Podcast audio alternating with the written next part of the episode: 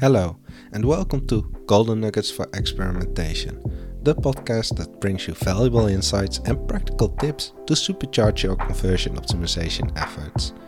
I'm your host, Sander Volbeda, a freelance conversion optimization specialist from the Netherlands. Today, we are diving into a topic that can unlock a wealth of information about your website visitors heat maps. So, get ready for some golden insights. But before we get started, a quick shout out to my amazing audience. Whether you're a fellow conversion optimization specialist or part of a marketing team eager to boost your results, this podcast is tailored just for you. So thank you for joining me on this journey. Alright, let's kick things off with a quick introduction to our topic of the day heat maps. Imagine being able to visualize your website's data in a way that highlights exactly where your visitors are clicking, scrolling, and spending the most time. Heat maps do just that. They provide a visual representation of user behavior, showing you hotspots and cold zones on your website.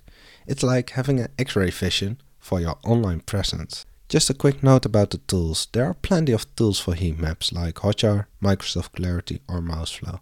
I'm almost certain it's already running on the website you are working on. If that's not the case, go with Microsoft Clarity. It's free and contains tons of features besides heat maps. By the way, this isn't sponsored. Now, you might be wondering, when should you use heat maps? Well, let me tell you. They help you understand user engagement, identify areas of high friction, and help generate test ideas to optimize your website for better user experience. Whether you are looking to improve your landing pages, product pages, or checkout process, heat maps can provide the insights you need to make data driven decisions. Heat maps is often one of the first things I set up for my clients. So, why should you use heat maps? Well, let me tell you. They will help you understand user engagement, identify areas of high friction, and help generate test ideas to optimize your website for better user experience. Whether you are looking to improve your landing pages, product pages, or checkout process, heatmaps can provide the insights you need to make data driven decisions. However, before you dive into heatmaps, you need to know where you want to look.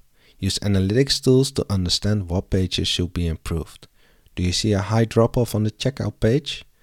By analyzing the click and scroll behavior of visitors on their checkout page, you might discover that a particular form field is causing confusion, or that there is a crucial call to action button being overlooked.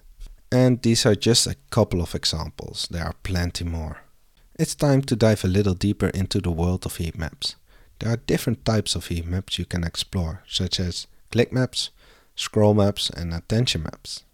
Click maps reveal why users click the most on your website.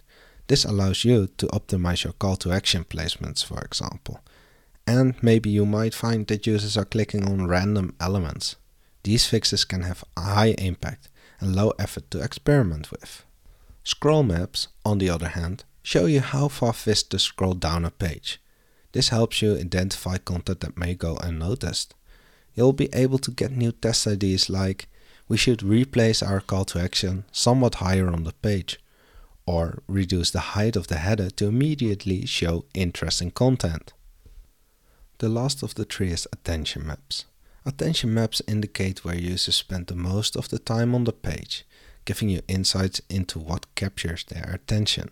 There's also a fourth, and I will just call it, but it's not in the tools I mentioned earlier. It's called eye tracking heat maps. This is often used by UX agencies but could of course be very useful for us CRO geeks as well. Now that we've covered the basics, let's talk about how you can apply heat maps to your website. First and foremost, start by identifying your key conversion goals. Do you want visitors to sign up for a newsletter, make a purchase, or complete a form? Once you have clarity on your goals, use heat maps to analyze user behavior. By understanding where visitors are dropping off, or encountering obstacles, you can generate new test ideas. The next step is very important. It's about filtering your heat maps. For example, are you focusing on new or returning visitors? Desktop or mobile? Do they need to have viewed a different page before, or what channel are they coming from. The downside is how more filters you apply, the less data there is accessible for the heat maps. This means that you will need a significant amount of traffic when you want to filter your heat maps. However, I do suggest to use some filters. This will increase the quality of your data straight away. To summarize, heat maps are a powerful tool for understanding user behavior on your website. They provide visual insights into where visitors click, scroll, and spend their time. By utilizing click maps, scroll maps, and attention maps, you can uncover hidden opportunities to generate new test ideas. That's it for today's episode of Golden Nuggets for Experimentation.